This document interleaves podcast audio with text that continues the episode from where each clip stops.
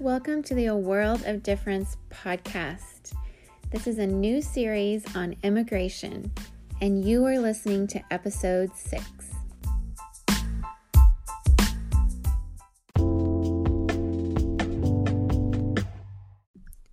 I want to tell you about Anchor because it's what I use to record these podcasts. Why do I use it? Number one, it's free. Number two, it's simple. I don't have a lot of tech skills, but I don't need to because Anchor does a lot of the work for you. And as you know, many of you who know, I'm a career woman. I do this as a hobby on the side in my free time. And I love my kids and my family, and I don't want it to take more time than it needs to. so thank you, Anchor, for that. It's the creation tool that allows you to record and edit your podcast right from your phone or your computer. And so they also distribute it for you anywhere you hear podcasts like Spotify, Apple Podcasts, all the different ones. You can make money from it if you choose to with no minimum listenership. And it's got everything you need to make the podcast in one place. So I would encourage you to download the free Anchor app or go to anchor.fm to get started. Thank you so much for joining for this series on immigration. It is such an important topic right now. It has been for the past couple of years, especially, but right now, especially with COVID and everything going on, there's just a lot to think about when it comes to the conversation around immigration in the United States, but also in many countries around the world. And so I'm going to have some guests here on this series that are really important thinkers, activists, people who are immigrants themselves, people who are writing about immigration, lobbying in different spaces in government regarding immigration. We're going to talk about um, people in the faith community and what this means for people in the faith community. We're going to talk about what it means as a citizen of a nation, what it means to welcome the immigrant, what it means to feel welcomed yourself as an immigrant, and what are some practical ways we can help in both small and big ways, in systems being changed, and how we can let government leaders know what's important to us as a citizen, and just what it means to be a human being who cares for another human being. I'm just really excited that you're here. You're going to learn so much from my guests. You're going to be challenged and you're going to come away from this having all kinds of conversations about what can we do differently. And I just ask that you open your mind and your heart and your soul to what you might learn, what invitation might be extended to you that wasn't extended to you before.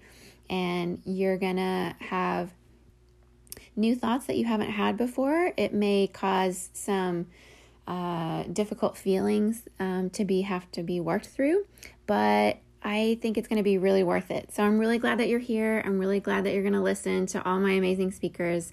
And um, just thanks for showing up. If this is a series that you feel like others would benefit from, I would just encourage you to to listen to it together and maybe have those conversations because it's really, I think, in working together with others where we can kind of brainstorm and innovate and come up with ways we can help together.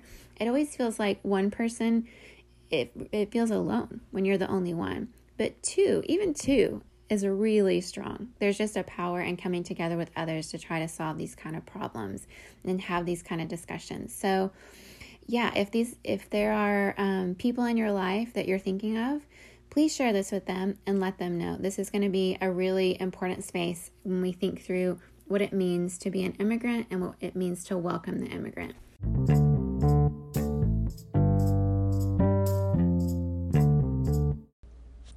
My first guest on this immigration series is my friend Alan Cross. Alan is currently the lead pastor at Petaluma Valley Baptist Church in Marin County in the Bay Area here in California.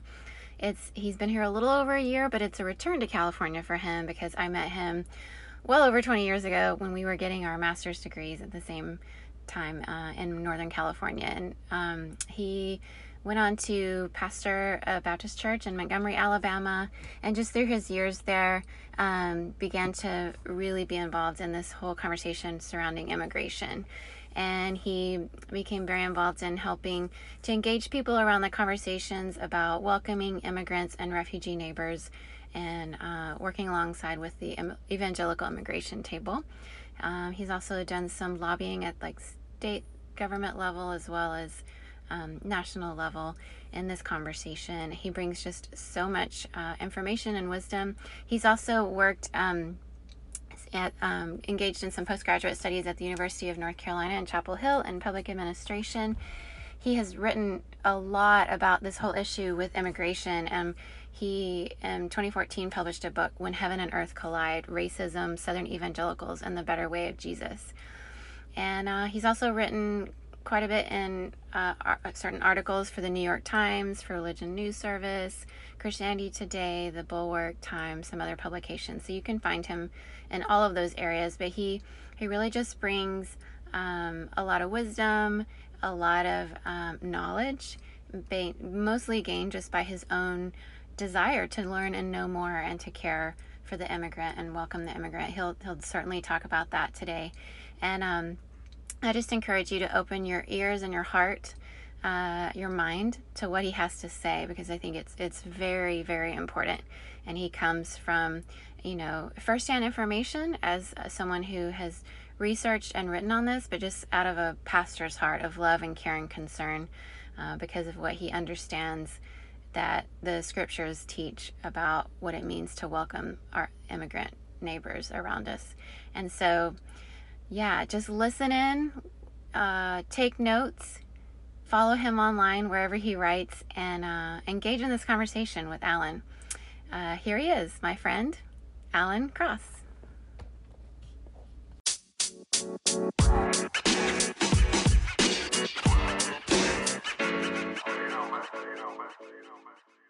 Alan. Hey. How are things going up in um, Marin County with the fires and near you? Uh, going okay. Um, they have gotten uh, better control of the fires and uh, evacuations um, slowed down. I think most people have been able to go back to their homes that have them. I mean, uh, there were some structures that burned and some homes that burned. Uh, I know a pastor up in uh, north of us who lost his home and so he's working mm. through that. Um, associate pastor of a church, and this church is supporting him and helping him and all that. Um, but uh, you know, there, there, wasn't a large number like in in previous years, but still enough to for people some folks to be affected and and um but uh we're we served as a shelter last year last fall for the uh-huh. um, Kincade fire and had a bunch of people here but and we're on the list. We we've worked through all the process with the city and the county to be an official shelter and we've gone through the covid protocols about how we would do it during covid and all that kind of stuff. So this kind of um, i hope that we don't have any more fires. Like yeah. that's my that's my prayer but um, we we weren't needed as a shelter but we kind of went through all the process to be ready you know and uh, know what yeah. we need to do with with um because it's all different with covid than it was before. Oh, I know. it's like a double whammy. Yeah yeah we just packed people in. So now you know we have to so anyway on our end that was kind of a good dry run i guess to get ready. Um but uh but we were we weren't needed um so that was that's good.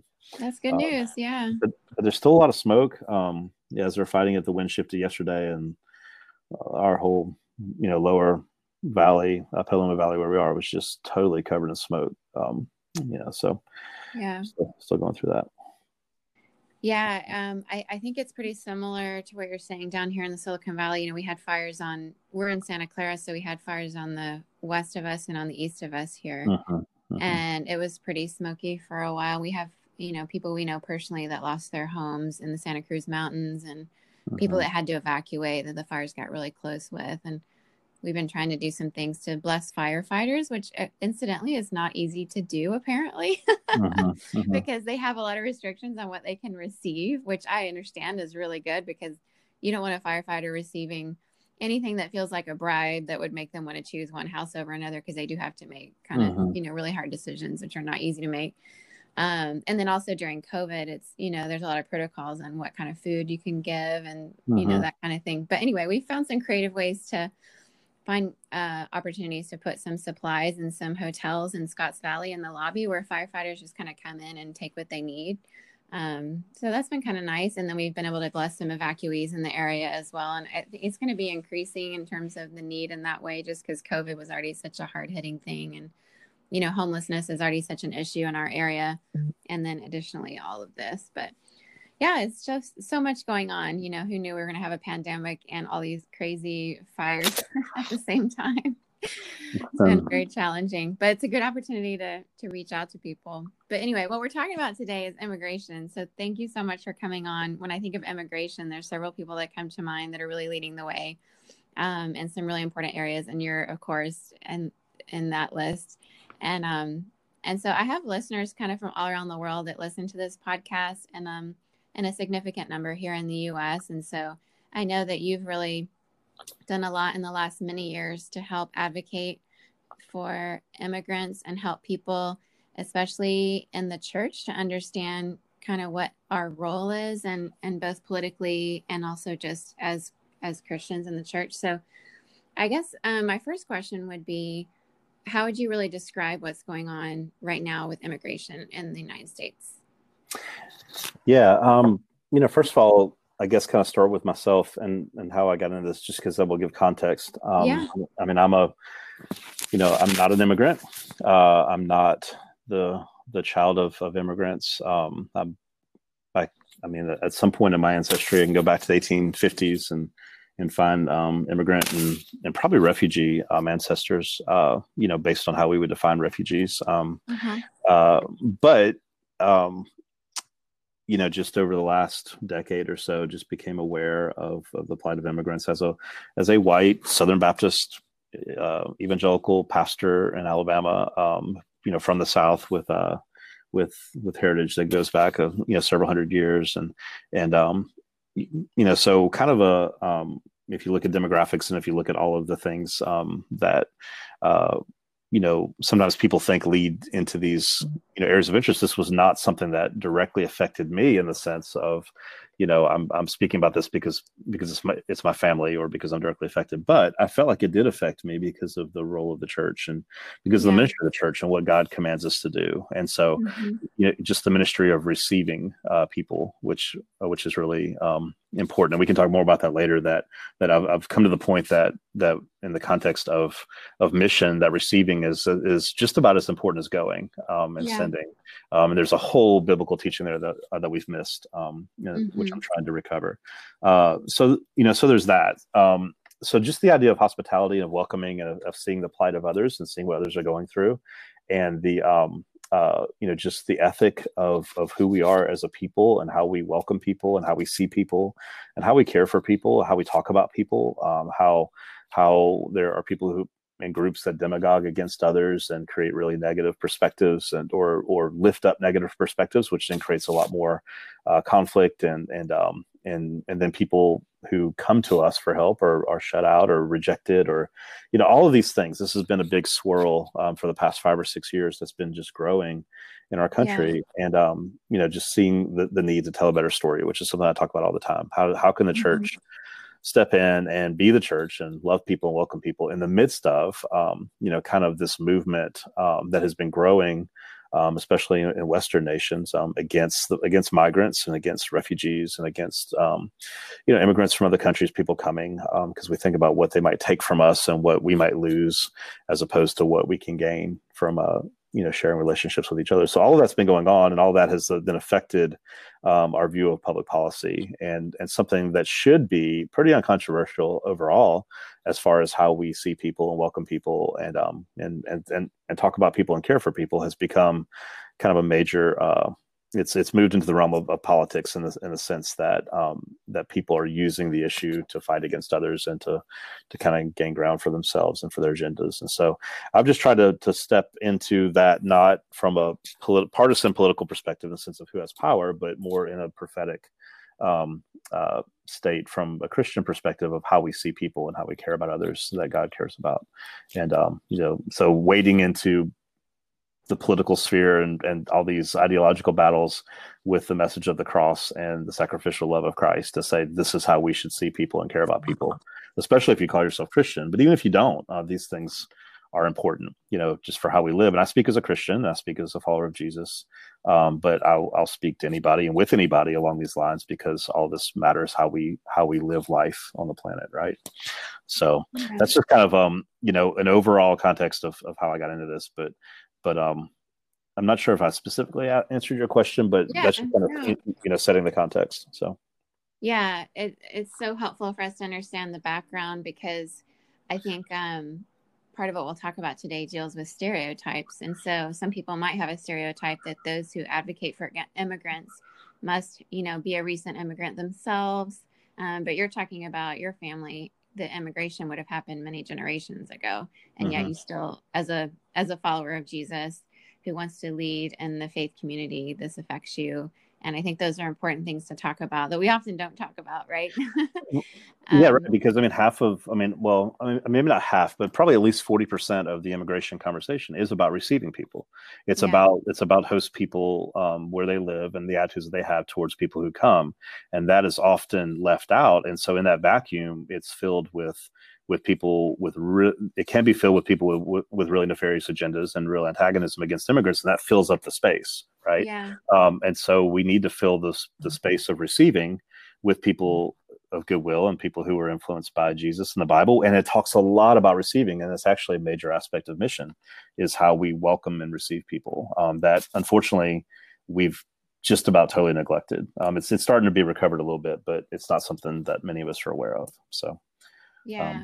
well, yeah. I, I I love that whole posture, and I I do totally agree with you that um, as we look at those some of those verses, both in the Old and New Testaments and the Scriptures, um, that they're often misinterpreted right now, and I just think it's true that we need to recover that. And so I, I'm really interested to know um, your your work. Like you said, you're a pastor. You were in Alabama for a while. Now you're back in California again um, for a year or so, and you work both within the church, but I know that you've also done some things to help, you know, both um, state legislatures and state, you know, senators and different, and also at the national level in DC. Um, so, how do you describe the the role that you feel like you should play both within the church and kind of the political sphere? And I know you also do some writing as well. So, how would you say your role is in terms of the work that you're doing on behalf of immigrants is is looking?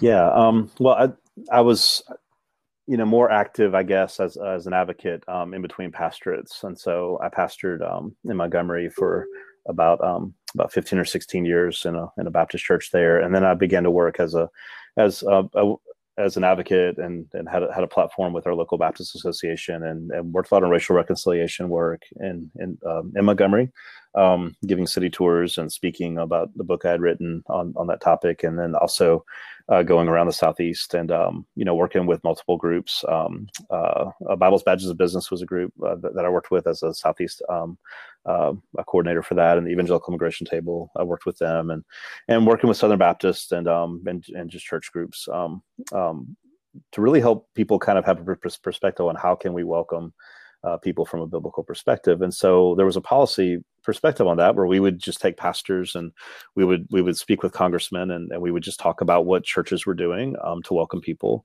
um, what the Bible said about it. I would go to, to DC and meet with congressional and senate staffs and pray with them and just and just talk about not not specifically like here's a bill or here's a policy that has to happen but the overall attitude that we should have uh, seeing people as made in god's image caring about children and families um, you know kind of uh, an overall view of, of how we value um, immigrants and, and and refugees and and then encouraging our our policymakers to to take those values as biblical values into their perspective on how they write, uh, you know, write and pass legislation. Um, so, so it isn't, you know, in the sense where you say this bill is the bill that has to happen, or this person has to be elected. It isn't that at all. It's more of how can we speak into and influence and, and reflect from a value perspective, and um, and you know, and and and both Republicans and Democrats and and, you know uh, people on all sides were always very open to that discussion and and and sometimes there would be legislation that would come up that would just totally or enact uh, executive order or, or or just a policy proposal that would really violate um, what scripture said um, Yeah. so we would speak against that we'd say hey this doesn't fit um, you know not that america's israel or america's a church but as christians you know we have the ability to witness to the state you know and Yeah. uh, in the country we live in so we would speak from a Christian perspective. And so, um, and then when I came back to pastor uh, here in California, I, I stepped away from a lot of that um, as as far as just the the direct advocacy and, and that work, um, and and have shifted to you know pastoring, but but you know just just continuing to write and and to, to speak about the values behind it and and and the posture of the church and the posture of Christians towards the vulnerable and and and how that should influence the political sphere, but you know not not try to control it or I, I really um, am working hard to to not like just land in partisan camps because um Yeah. you know we should be able to speak to all sides from what scripture says and it seems like jesus did that you know Yeah. That's good. So. So when you you've had you know a lot of interaction with different immigrants, you've also been advocating for them, and you've written about the situation in America. So I think there's a lot of stereotypes. I mentioned this earlier about what it means to be an immigrant. Um, what how would you describe what it means to be an immigrant in the United States of America? Well, I mean, you know, it depends on on where you're coming from and what resources you have when you come uh, what kind of networks you have. I mean, there, you know, you you might have on one end, uh, you know, um, uh, entrepreneur uh, from India uh, who has lots of resources and is coming to start a business in, in Silicon Valley, or you know, uh, yeah. um, a tech worker, you know, who can step right in. Um, you know, with a job on uh, and make a lot of money right from the very beginning because of, of their skill set, and so that's on on one end. You have you have students, international students. They're not um, immigrants or non-immigrants, but they would they would come and then possibly transition into a job um, if they could get the right visa. Um, yeah. You know, so you have one end of things, which is one type of experience. Um, where you might face some opposition and some people who don't really want you here because of, of certain biases. Then on the other end, you up until recently, our asylum our asylum system has basically been stopped. Um, but you know, you would have a mother and a child fleeing violence and you know, war and abuse and, and all types of horrendous things in El Salvador or Guatemala or wherever it might be um, in the Northern Triangle, who makes the trek through Mexico and presents herself at the border for asylum, you know, and uh, and then and then comes in with with, with no resources and and mm-hmm. goes through a process. And so, um, you know, and then you have refugees and and and you have people who have fled war and they've gone through a, a vetting process. So so so immigration the whole idea of migration, refugees, asylum seekers, you know, immigrants, it's so broad. And it, it took me quite some time um, of study starting in the mid 2010s, even before, uh, even while I was pastor of my previous church, it kind of became my hobby to just read and read and sit up, you know, at, at, at 10, 11 o'clock at night, just kind of, of reading articles and journals and books and, mm-hmm. you know, everything to try to, because um, the big misconception about immigration that that 99% of people have is they read an article online and they think they know about it and they think they know yeah. what it is and yeah. then they begin to speak authoritatively and then they begin to speak with really strong opinions based on what they think and almost all of it's wrong um, and i didn't understand that until i really began to study i had no idea how much i didn't know I had no mm-hmm. idea how how many variables there were, how many different experiences, how many different approaches and visas, and and all of these different things, and and, and where you come from, and what color your skin is, and what you you know your your national background. I mean, obviously, unfortunately, I mean, an immigrant from England coming today has a very different experience than than an immigrant from Cameroon, uh, you know, or or um, you know uh, Sudan or or someplace like that. Um, the way that they're accepted here and the the opportunities they have, and so it's it's a very broad thing, and um, you know there are relational networks there are places people go because they have family members, um, because there might be somebody that that can help them, um, and then communities begin to build in certain places like like South Nashville as an example, where where yeah.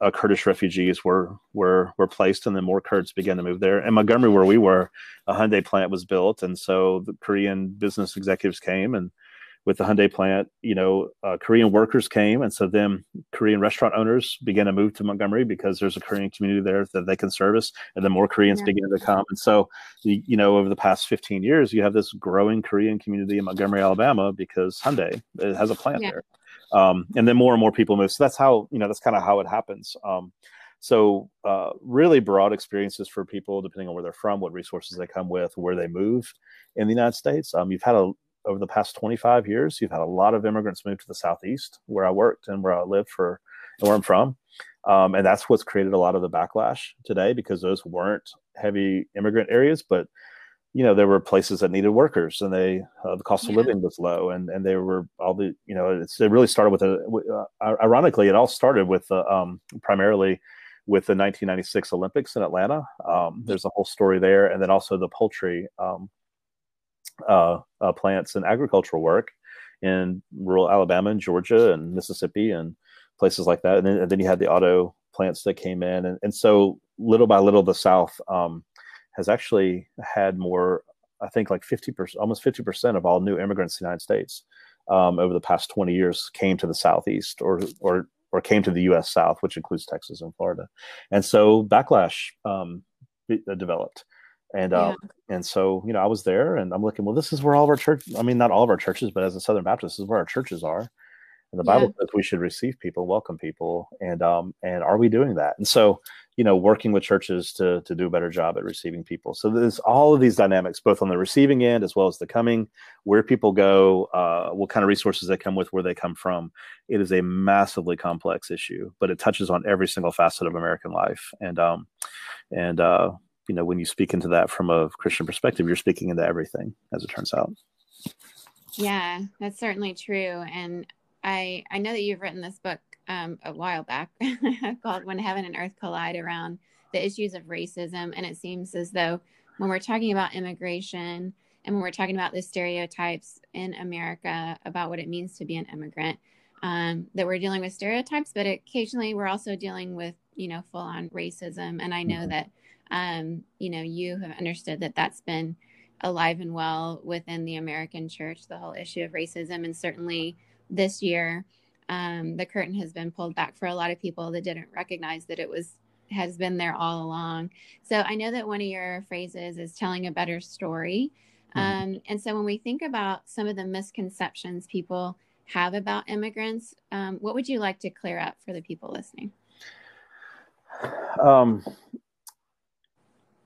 yeah, I think you know it depends on what the person's attitude is, but if if a lot of people with an anti-immigrant view are very afraid of what the immigrant, the migrant, the refugee, um, however uh, uh, people come, the foreigner, um, they're afraid of, of what they will take from them and what they'll lose. You know what, yeah. um, you know what might be lost um, with them being here, and uh, you know that often is not how the immigrant sees they're they're coming to work and they're coming to live and and to build families and to be a part of america. I mean immigrants mm-hmm. i mean i've i've never met an immigrant who came here because they didn't love america you know? Um, yeah. I, I, mean i mean they want to be here. And the allure i mean you know uh, you've lived overseas i've traveled overseas extensively for relatively long periods of time in, in, in many countries. And I've talked to people and there's there's this I mean I, I walk in as an American and people want to talk to me. They want to know yeah. about our country. There's, I mean, there's such a, um, you know, I know that, you know, things have have have changed a little bit the last, you know, however however long amount of time. But even as I traveled overseas and people didn't like things the American government was doing, they still wanted to talk to Americans. Um, yeah, you know, and, and I was always received very warmly and um, you know, very mm-hmm. much welcomed because I took interest to be with them and I was there. And so, um, you know, there was a, a, desire to learn more about America because America is a very powerful, rich nation and that has a lot of influence. Yeah. And, and there it is a dream for so many people to, to come here and to, to, mm-hmm. to live. I mean, not everyone want, you know, that's another misconception. Um, a lot of times people think that everyone around the world wants to move to and live in America. That's not the case. Yeah. You know, no, if our borders were completely open, the whole world would not move here. Uh, um, right. uh, um, a lot of people have no desire to move here. They're interested in our country, but they have no desire to move here, and so that's you know that's a false belief. But but the people who do come self-select, just like our ancestors did. Um, mm-hmm. You know, mm-hmm. they pick up everything. They're um, ambitious people. They're hardworking people. They're people who want to make a go of things. No one comes here that I've ever met who comes here who wants to just sit and do nothing. Um, yeah. people come here to work because this is a land of opportunity and, and they want to make the most of that. In some ways, the immigrants who come here are more American than many of the American native born um, because they buy into yeah. our values of of, uh, of a freedom and opportunity and liberty and hard work, and they know what those values are. They've studied, they've they've learned, um, and, and and they aspire to to a better life. And uh, many of them are, are very religious. Um, uh, yeah. The majority of immigrants and refugees who come here are Christians, uh, coming from uh, you know countries where perhaps Christianity is persecuted or or or, or Christianity yeah. is not the favored religion, and so they come here and they look for churches and they want to be a part of churches. And so you know um, there's so many ideas that immigrants are coming to harm us, whereas I began to learn and am totally 100% convinced that the vast majority of immigrants only make our lives better and only increase our yeah. quality of life, both in our communities as well as our churches. Our churches would be so much stronger if we would really pivot to the immigrants um, who've come to us, both who aren't Christians, or aren't affiliated with churches, um, and, and we, we, and we reach out to them in ministry and mission and evangelism and care and just partnering um, in our communities, but also to for those who are Christians. Like last year, for example, Lori, um, I, I, went to the border multiple times. We had a million migrants who came to our border over the course of last year, seeking asylum, most of them, and and, and looking for help. But so many of them uh, were were with children and families. Um, as, as, I went up and down the border, I was in El Paso and I was in Tijuana, went to Nogales, um, and then I heard from people in Texas and from ministries. Everywhere I went, I heard that that the majority of the migrants coming were evangelical Christians, actually. Um, yeah. And uh, and and our churches in America, I was banging the drum as loud as I could. I was yelling at the top of my lungs, uh, however I could. We need to help support. We need to to to help the, the churches at the border who are receiving people because ICE was turning migrants over to the churches for processing like, like for a couple of days and they were overwhelmed. Um, well, you, yeah, you, I mean, your mom uh, was one of the first yeah. ones. Oh, yeah, okay, I'm sorry. Um, yeah, in Las Cruces, uh, she was one of the first ones to tell me this, and I began to investigate it and found it was true up and down the border. What she said yeah. um, was that the majority were evangelical Christians, and uh, um, and it wasn't just her. I mean, I heard this from multiple places, and actually was able to yeah. work with um with Sophia Lee with World Magazine, who interviewed her, and she wrote an article uh, talking yeah. uh, talking about this as well. Um, but just the perception, uh, oh, these are foreigners, and therefore they're not of our faith, they're not of our uh, aspiration, and they're people to be rejected. That's a stereotype that's just totally false. Um, and you can find that out just by getting to know some people. Um, so that's a long answer to a short question, but I think it's important.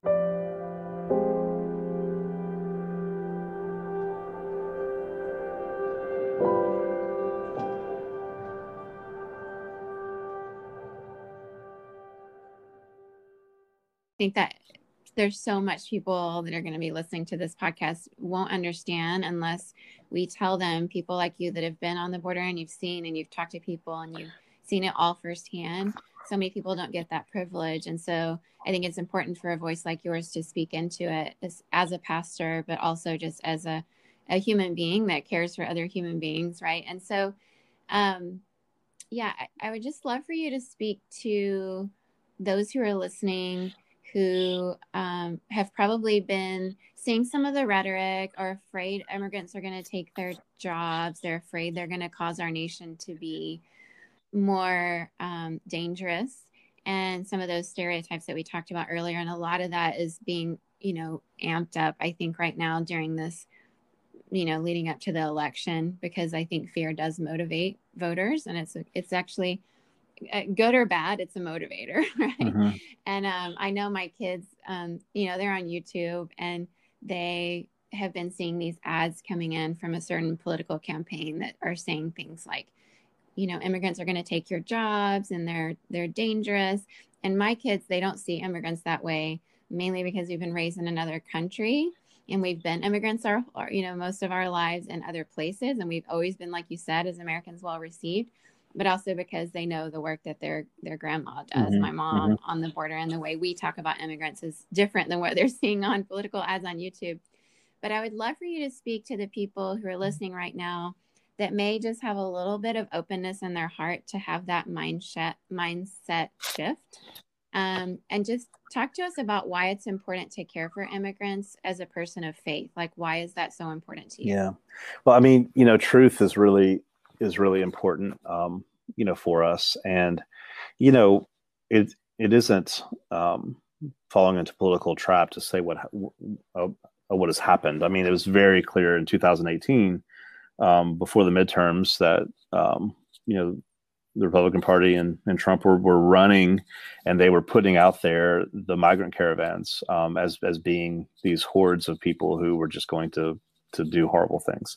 Um, and so they were using that as a, and, and they were very public about it. I mean, this isn't, you know, any type of, uh, of, of, of false um, conclusion that has been since 2015, um, and, and, actually before with outlets like Breitbart and and other far right, uh-huh. um, you know, um, outlets who I mean, I mean, this has been on purpose, and this has been said over and over and again, and, and people have said it themselves. The whole um, um, approach against immigrants has been a very calculated, purposeful political move um, to yeah. you know, to to put forward this idea of nationalism and that we need to protect ourselves, you know, you know, from these people and people from from these countries and you know things like that. And so um, I'm, I mean, I'm a lifelong conservative. I've you know you know always voted Republican, and and um, I don't, I don't mind saying that. I mean, you know, we're in America, yeah. and so we make choices, and that's my bent. That's my uh, political bent, and I'm a theological conservative as well. Those two things aren't at all the same, but you know, just to kind of say what camp I've been in. But yeah. but but as time has gone on, and as as I've seen as I've seen these things metastasize and grow and very publicly be put forward, I have to say on this issue, I really totally disagree. It doesn't fit yeah. with what's happening. It doesn't fit with what the Bible says. It doesn't fit with how we should see people. And so, um, either I'm going to be captive by a political ideology, or I'm going to speak to it where it where it differs from my faith, which is which should be my north star.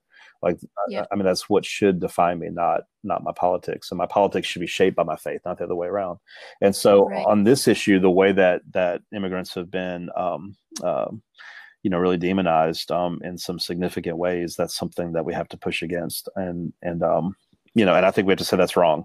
And then vote how you want to. I mean, there are lots of reasons why people vote. Uh, there isn't just one issue. Uh, you know, people yeah. make that choice as they see fit. But when there are certain issues like the way people are treated, the way people are spoken about, and the way people are lumped together and categorized, um, and then and then cast with aspersion, uh, when you meet people, I, I remember going to a church in El Paso last year at the height of the migrant crisis, and um, I was talking to the pastor outside, and uh, um, and and they let and they said, oh yeah, the uh, uh, uh, they gave me like um, some stuff to carry in. Supplies were being delivered, and so I had a handful of stuff. And I opened the door, and I wasn't expecting to see what I saw when I opened the door. The sanctuary was nothing but cots. They had had had had, had taken their sanctuary and put cots everywhere.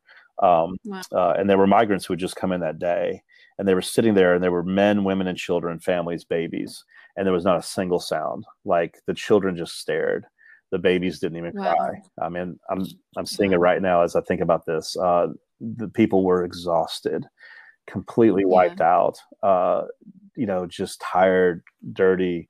Um, had had been through who knows what, and they were just sitting there and staring. And um, and I, you know, I turned the corner and I looked into uh, in, uh, into the um, uh, into the sanctuary. I just gasped, and it just like floored me what I suppose I wasn't prepared mm-hmm. for what I saw. And I thought, these are the people that we're saying are coming to kill us or coming to rob us or coming to take from us or they're, they're a danger. These are desperate people. These are babies. These are children. Yeah. You know, we cannot mm-hmm. talk about people this way, you know. And um, so, you know, in the midst of, of a political season, um, which it seems like we haven't left the last two political seasons, right? Is there ever not a political season? Um, no, you know, how how we talk about these people and how we how we receive them and love them really ties into the witness of the church, you know, and um, mm-hmm. um, and I would love to, you know, you know, to, to talk about ministry. That's a question that comes up because I think we're seeing this all wrong. We're missing a mass, massive opportunity as well. Yeah, for sure. So, um, yeah, let's talk about that. What are some practical ways that we could help immigrants now?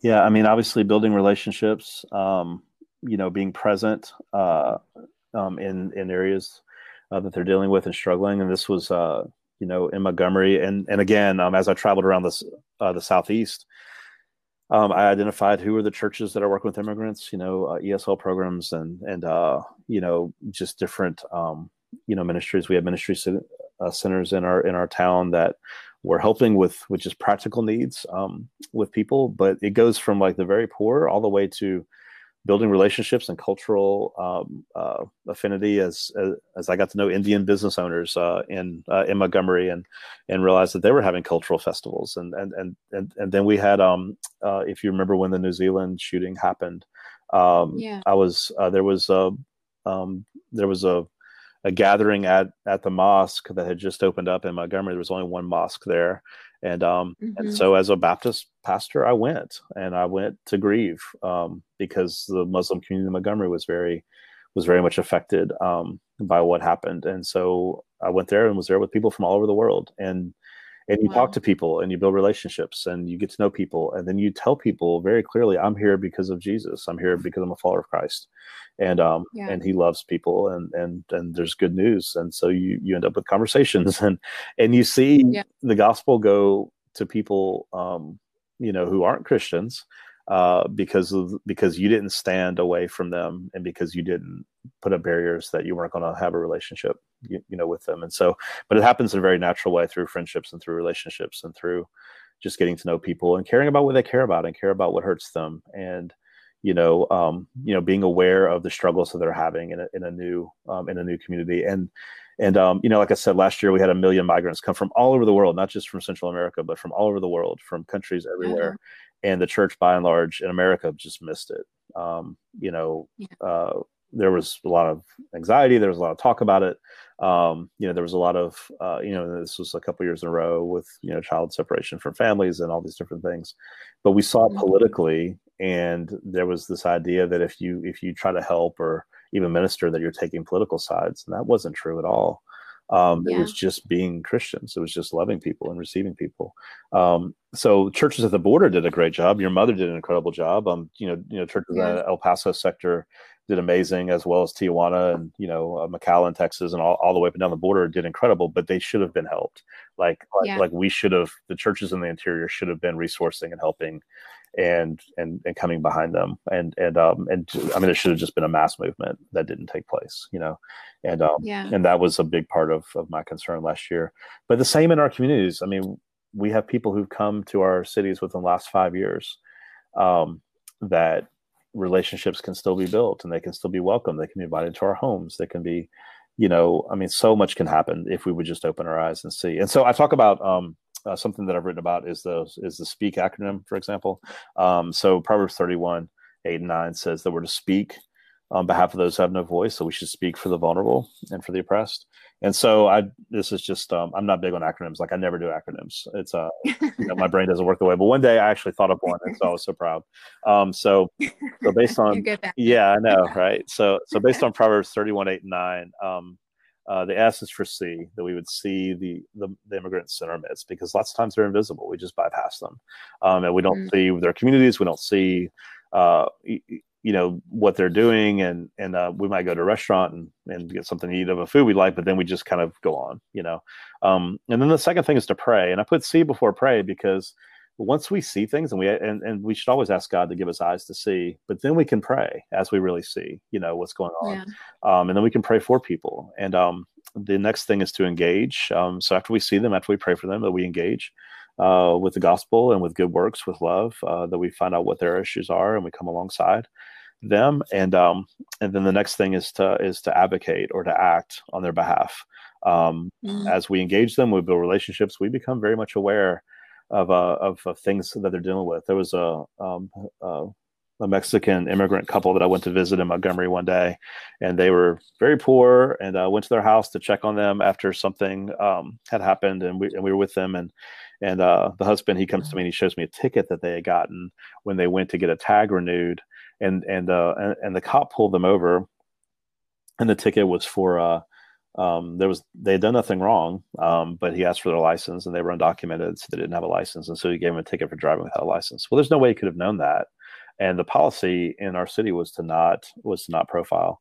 Um, and, and and local police have no authority over over immigration. They hadn't committed other crimes, done anything wrong, but this yeah. police officer was profiling, and so I was friends with the chief of police, and and I went to him and I showed him. I took a picture of the ticket and I showed him, and he thanked me and he said he would he would he would address it right away and and so he um, uh, then goes to the whole department and says we will not profile our Hispanic neighbors. We're not going to pull them over just because you see a Hispanic couple driving a car. And so, um, uh-huh. so through, I mean, that's just one example with the relationships we have to leverage those relationships. And that's what that's the concept behind privilege, right? So if yeah. you if you have relationships, you have privilege. Do you use it for others? And it's not that you shouldn't have it. I'm glad I had it. I'm glad I had relationships, yeah. but I right. shouldn't just use it for myself. I should use it on behalf of others who don't have that. And then the last thing is K, which is keep going, um, because once you see, once you pray, once you engage, once you advocate and act, then you wake up tomorrow and you have to do it all over again. Um, yeah. And you get to do it all over again because the people are right in front of you. And God uses all that, and then movements start, and then churches start. We were able to start a church amongst immigrants um, um, in Montgomery, uh, building relationships and doing that very thing. And so it just grows and grows. And so um, that's kind of uh, what I encourage people to do and, and how I go forward with it.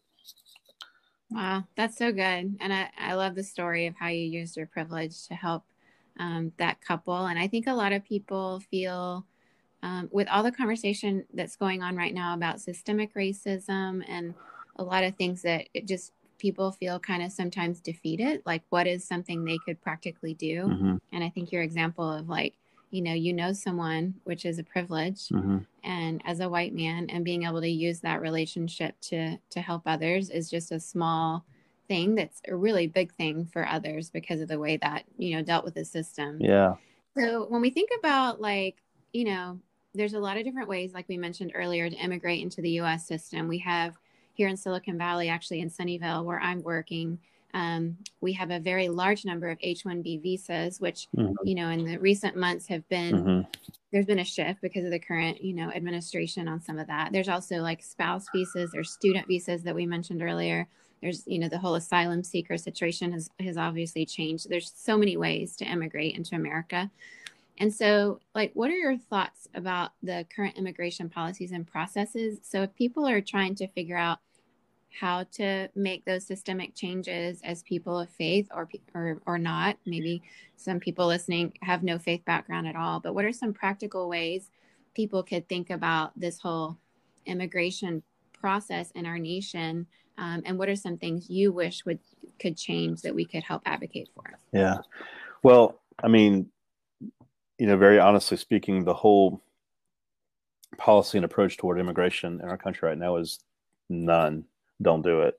Um, yeah. And that's not an, an, exaggeration. I mean, that's just what it is. Uh, and it, it's uh, it's been a war on on uh, obviously on on illegal immigration. Um, uh, you know, that's been since day one. It's been a complete dismantling of the refugee resettlement process um, system mm-hmm. um, from top to bottom, uh, where we're where we where where refugee resettlement has been has been stopped. Um, uh, you know, and and COVID is used as a, as example. Um, uh, I, I, wrote a piece for the Bulwark, uh, just I guess recently, not too long ago, um, about refugee resettlement and how it's it's basically ended.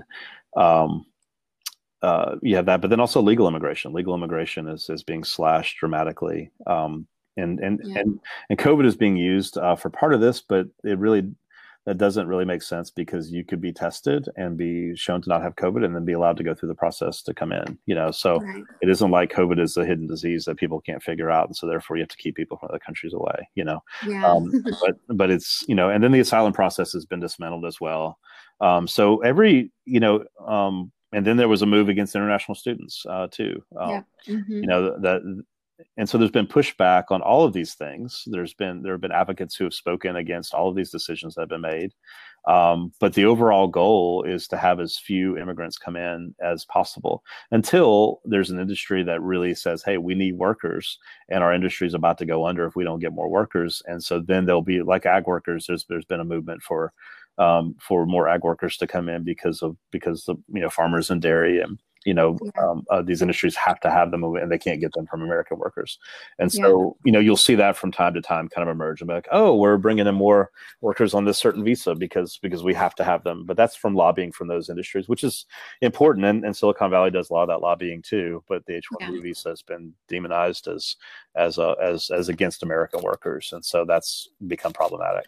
Um, yeah but just overall, just to kind of know that every avenue of immigration is basically opposed, um, even legal immigration, um, and uh, and and that you're going to have to kind of claw and uh, you know fight tooth and nail on every single aspect to to to make sure that things aren't happening that are opposed to immigrants. So um, that sounds harsh and it sounds partisan, but it, it's just a it's just a reflection on what's happening. It's not really um, uh, any type of ideological um, judgment. It's just pretty objectively true. This is what's been going on for the last, you know, almost four years. Yeah, for sure. Well, it helps just to have it said with such clarity because I think there is so much rhetoric out there and there's so many different news sources that are uh, not being careful about the kind of news that they report and and we're hearing stories that are very distorted about immigrants and for the most part, like you said, I, I, think the immigrants I've met in America are just some of the most lovely people mm-hmm. and really add to our nation. My mom and I, we have family on my mom's side that live in Canada. They live in Victoria. And my mom and I took a trip together, the two of us, to go visit some of our relatives up there a few years back. And we were uh, in Vancouver at the end, and we were in a taxi going back to the airport, and our taxi driver was talking about how much he loved immigrants in hmm. Vancouver because they bring their food and they have all this amazing food in Vancouver, and then they bring their families to join in and you know adopt the Canadian lifestyle. And as a Canadian, he's very proud to be Canadian. He thinks it's uh, has a good reputation around the world, and he's right.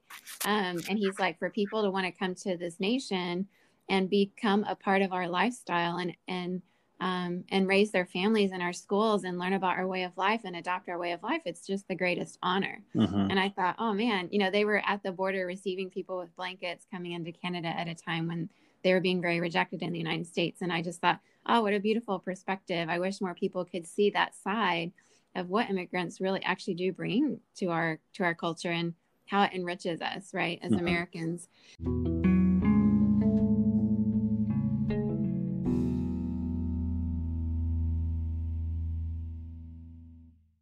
So um, I think I, I would love for you. You already shared a story about this couple that you advocated for that was pulled over by the the cop. But is there another story that you could think of of an immigrant that really just captures what you feel like Americans need to know about immigrants right now? Hmm. Yeah, there are a lot of stories. Gosh, um, you know that's what I did for for several years. I would just go around places and collect stories and meet people and connect people and and um, you know, but there was this one lady um, uh, that sticks out, and I, I, got an interview and a video interview with her. I'm going back and and and I watched it from time to time. But um, I was at this little church.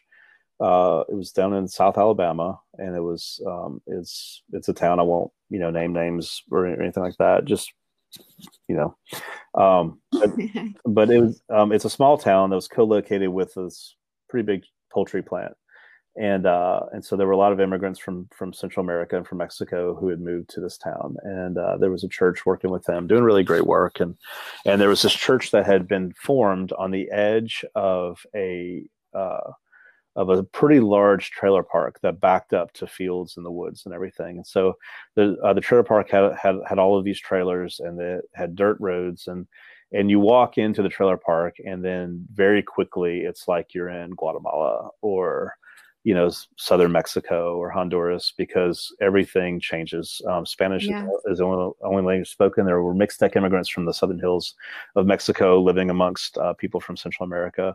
There were chickens, uh, you know, running around. Um, you know, little children barefoot, and I mean, as I've traveled to these other places, I'm like, uh, you know, okay, this is you know, this is a different world. All, you know, all of a sudden, um, you know, you could see, you could smell the smells of people cooking. You know, I mean, it's just um, um, all of this. And so there was a there was a little church that that formed. It was um, uh, Alabama Baptist uh, uh, had a missionary that was working these areas and these towns with the poultry plants, just like a farm missionary would, um, as as far as going in and building relationships and starting starting uh, ministries and, and uh, churches and, and things. And so I went there one night. Um, I'd, I'd been there several times, and, and I went there one night and, and I met this woman.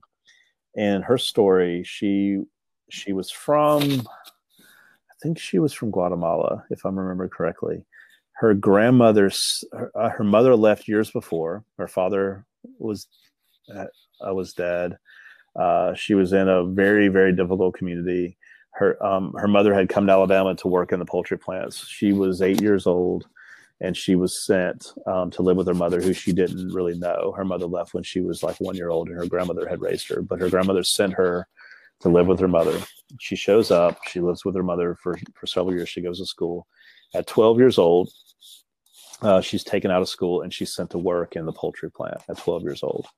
Um, wow. And that was the end of school for her. Now this is a, this is America. This is the United States, and this wow. poultry, this poultry plant hired this child to come work. These are the types of hmm. things that are happening, right? It's oh all it's, it's it's off the books. It's you know it's it's um it's it's in the shadows of these small southern towns um, and this would have been 18 years ago because when I met her two years ago, she was 28, so 12. Wow. So, so 16 years before that. So yeah, this was in the 2000s. Okay. Um, so that's it with school. Um, she, you know, meets somebody. She has several children. By this time, she is 28. She has five children. She's undocumented um, because she was just uh, sent here, um, uh, smuggled in. Her mother, um, I believe, passed. Her grandmother passed. Um, she has no family to go back to back in Guatemala. She's an undocumented immigrant with five U.S. citizen children and no husband who, who's who's also abandoned her. Um, wow. And she just works. She does, you know, um, housework. She, she, you know, she works where she can. Very, very poor. Uh, the year before that, she was met by some ladies um, there who were who were volunteering with the ministry from the local Baptist church, and she was led to Christ and baptized. And so she's being discipled and growing in the Lord, and very strongly articulates a faith in Jesus. And but the but the life that she told me, and the childhood that she told me about, and what she went through was just absolutely heartbreaking and um and, and, you know her story was confirmed and verified and everything and so this is somebody who is considered to be quote an illegal immigrant um and there's no way for her to get legal you know there's yeah.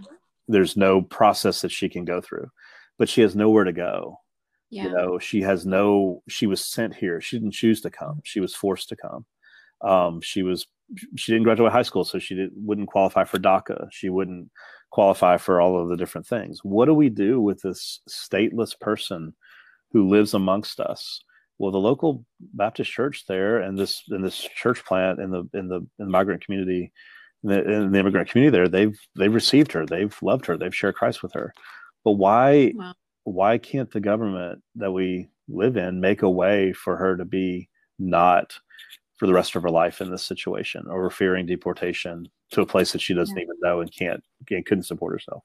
And so those are the types of things, those are the stories that fueled me where I said, okay, this isn't about politics. This is about people and how yeah. can we find a way to help help these people in desperate need and also as churches how do we receive them and minister to them because they're souls that god made in his image and loves and and there are ways that we can we can reach out to them so that's a story from a couple of years ago that that you know i I asked her if I could do a video, and I did, and I posted it. I didn't share a name or where I was, um, but I wanted people to hear the story, and so those and there I have a bunch more stories like that of people that I've met that just fuel me to continue to speak on their behalf. You know. Yeah. Wow.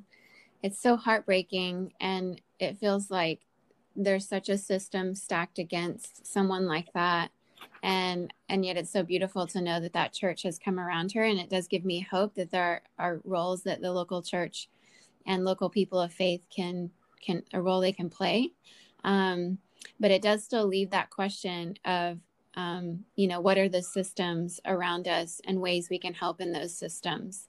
And so what would you what would you say would be the biggest system that we should try to work toward helping change that we could help? What would you say to that? Oh wow. Um,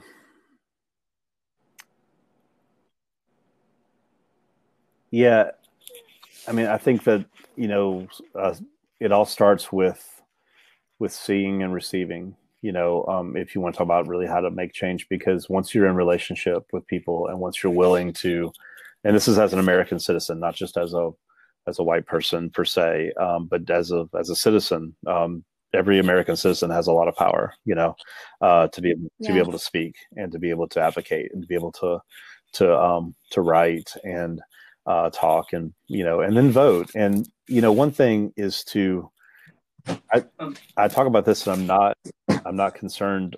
Like we should be able to talk about issues and not be worried about if people think you're trying to advocate for one politician or another. I'm actually not. You make that decision. That's up to you.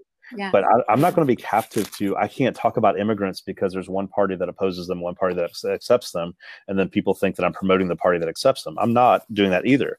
There are lots of yeah. reasons why people vote. This is just one issue, and and and right. the vote, our our vote, while it's really important, shouldn't be the only thing we do on this. Right. Like we have four years in between presidential elections, two years in between congressional elections. The vote is something you do on one day. The way you live, your lifestyle, what you speak about, what you care about, that's what you do every day. And, yeah. and and we shouldn't be pushed into a corner where our vote defines us. And then everything we do in between that time, well, are you saying we shouldn't vote for so and so? I haven't. I'm not even thinking about who you vote for. I'm talking about. I'm talking about lives and what matters, and these policies that are stacked against them should be changed. And and, and yeah. the ones who have the most power to change uh, uh, uh, President Trump's policies and, and and what has emerged as a new Republican because because seven eight years ago Republicans were pretty pro immigrant um, and they had yeah. a lot of pro immigrant policies and they were very friendly towards immigrants. This has all been very recent, but the people who have yeah. the most potential to change this on behalf of immigrants are Mr. Trump supporters. It, you know, it is the president's yeah. supporters. It's the people who go meet with him. It's evangelical leaders who go to the White House. They have the the biggest voice. And and and yeah. if the president knew that evangelicals, for example, which is his base, if they knew if he really heard from the church that we support you for a lot of other reasons, but we do not support your position on immigration. We want you to change. I think he would yeah. um, because he has no other base. Um, and so there's an enormous amount of power and also responsibility on this. Um, so it isn't about who you vote for, it's about what you say in between. And so the culture of rejection, the culture of alienation, and of pr- promote, protect, and defend my way of life, and seeing people as a threat. Um, you know, these people threaten me, and I have to protect my way of life. Therefore, I have to push away from them. Therefore, the political views that say these people should be rejected are the ones that I adopt to protect me. That's that's a false narrative we can say that our way of life yeah. is enhanced by people from other countries if we receive them and if they adopt. And I think what your friend in Vancouver said, or or, or the, the driver you're talking to, what he said was really important. Immigrants also have a responsibility when they come to a country to to to um uh, integrate into that country and to integrate into that culture. And so yeah. often, uh, especially first generation immigrants, um, continue to, um, you know, um, isolate, and part of that is because of fear, and that's on us as host people yeah. that we need to build those bridges yeah. and receive them and welcome them.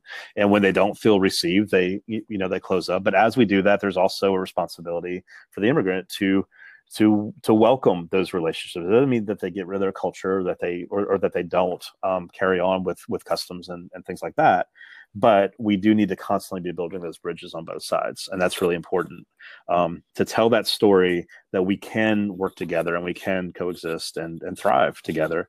And then we speak to the system that opposes that um, that is basically based on fear and and um, and concern that that these people take something from us. You ask what is the one thing that, that we can speak into? That is it. It's this overall cultural um, uh, you know fear you know xenophobia which is fear of the other.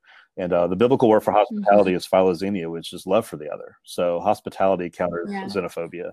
Um, and and um, and and we can go a long way with that. And that isn't a political discussion that is not who you vote for. That is about how we live in between, and taking that view into that will make a massive difference. And then there are, policy issues, and then there are things we can advocate for, and we can talk about what what helps people and and and, and what's good for people, and, and that's a, a lot of stuff um, that flows out of that care and concern for the other.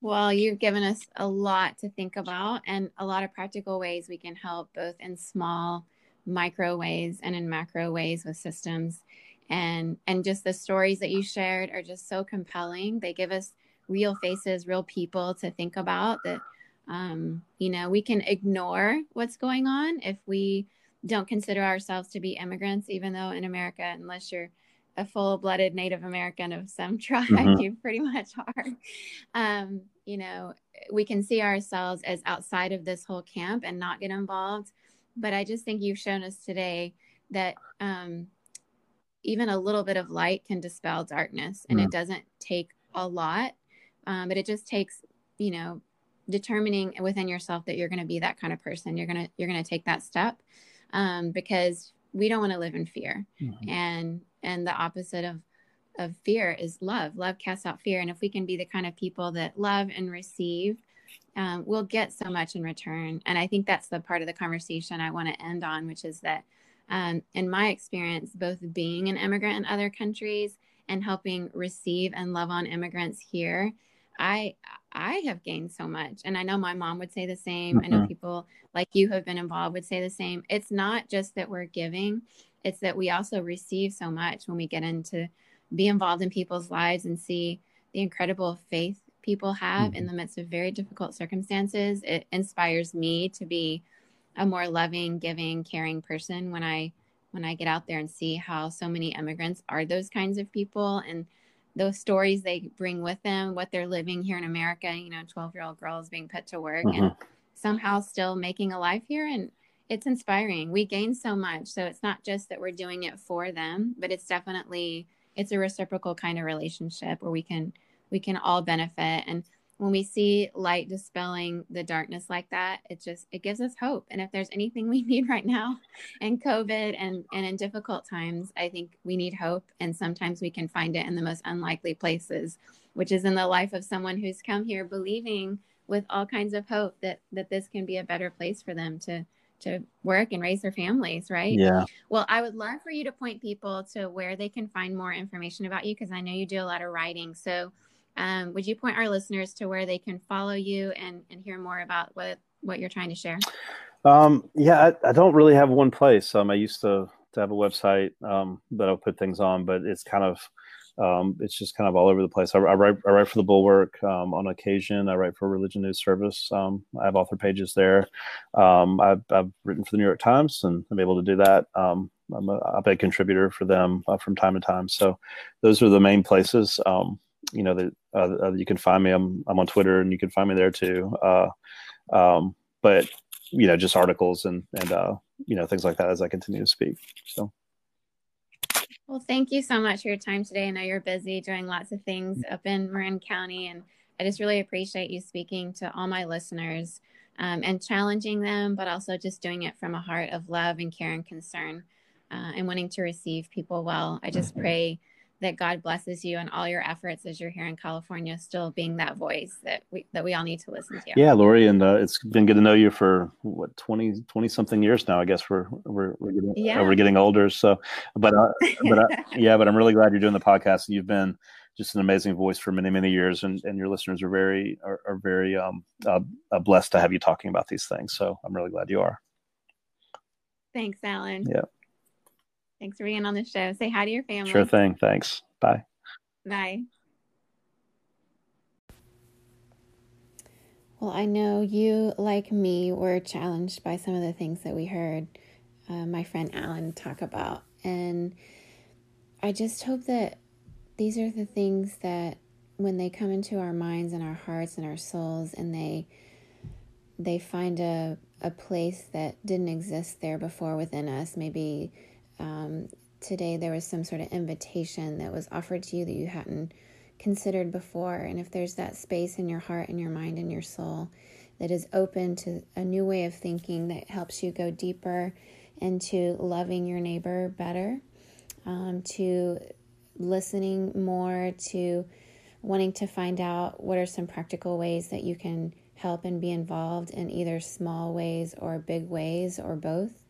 Um, I know that Alan, you know, mentioned some systemic ways he's helping, and then just some personal one-on-one ways he's helping immigrants to be welcome here. And if there is a part of your life that could be more welcoming in large or small ways, and you've kind of had some new thoughts about what that would look like today, you know, I would just encourage you to to go for it, to just move forward in that, and to not stay where it's comfortable when there's a chance to really reach out and be a welcoming neighbor, either to a next door neighbor or to someone within your city or just country. And um, for those of you in the United States of America, these are some really practical ways that Alan mentioned that you could help, which is to, you know, just be an advocate even with the the authorities in your own city to uh, find ways to just offer a helping hand. And there's a lot of resources out there, whether you do that through your church or you organize through your neighborhood or whatever spaces that you're in. But I would just encourage you to have these conversations with your loved ones, with your family and your friends, and bring people on board with you because these kinds of opportunities just are everywhere. And I think Alan mentioned that so much of what happened last year was a, real missed opportunity for those of us in the faith community. And we just don't want to miss it again. We don't want to miss that opportunity to be uh, part of an invite culture and part of a a nation and a neighborhood and a faith community and a household and a family and an individual who just is welcoming. I just know my life has been full of experiences of people in so many countries around the world who welcomed me. And the things that touched me the most were, you know, Venezuelans who accepted me as part of their culture even though my citizenship was was not there but just embracing me as one of their own, even today. And, you know, Indonesian friends, even Muslim friends who accepted me as um, a follower of Jesus into their homes, fed me halal meals, and um, never saw me as a stranger who was dirty or unacceptable or or different in such a way that they couldn't welcome me.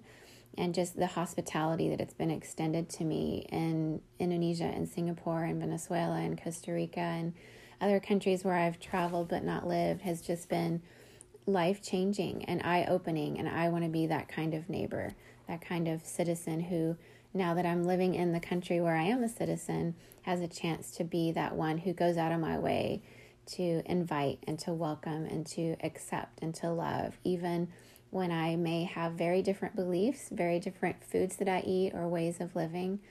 Um, I just know how it felt for me all these years and for my kids and my parents, my brothers, for us to be so warmly welcomed and received. And I just encourage you to press into that today. If there's parts of that that are uncomfortable for you or you have questions, I would just encourage you to have those conversations with people who can help you work through it and um, and find whatever ways you can be a part of it because it really does change a, a neighborhood, it changes a family, it changes a generation, it changes a nation when we just take that first step. And so I encourage you today to just make a plan of how that's going to look for you in the next year. There's just a lot of craziness in the United States of America and around the world. And, um, and COVID has made us feel more separate from each other in some ways than ever and we do have to do things differently, but it doesn't mean we don't do them. We still find ways to to reach out and be welcoming because it's the right thing to do. And because when we do that, it enriches us when we get to learn from and befriend those who are different. And that's what this podcast is about. It's about being different and making a difference in the world in small and big ways wherever we are. So, chew on that for this week. Alan's given us a lot to think about. Follow him on Twitter read his book, When Heaven and Earth Collide, read his articles in the New York Times and the different spaces where he's writing, and, um, and just think through those ideas for what it means for you and for those around you.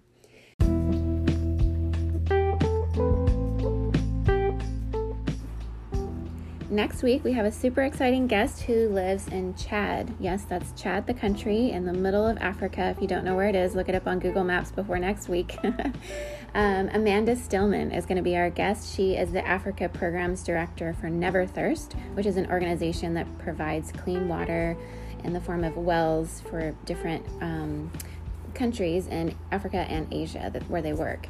They work with local partners and she has been an immigrant most of her life um, and has known a lot of immigrants, worked with immigrants through the work that she does. Um, and you're going to hear some exciting stories. She speaks multiple languages and just has a real heart to to make a difference in the world. And so we're going to hear her perspective on immigration and also just uh, helping the poor and the different things that she's involved with now as an adult. But we'll probably dig a little bit into her childhood because I knew her when she was a little girl growing up in Indonesia. was a friend of her parents and her and all her sisters. So tune in next week for Amanda Stillman and have a great week, everybody.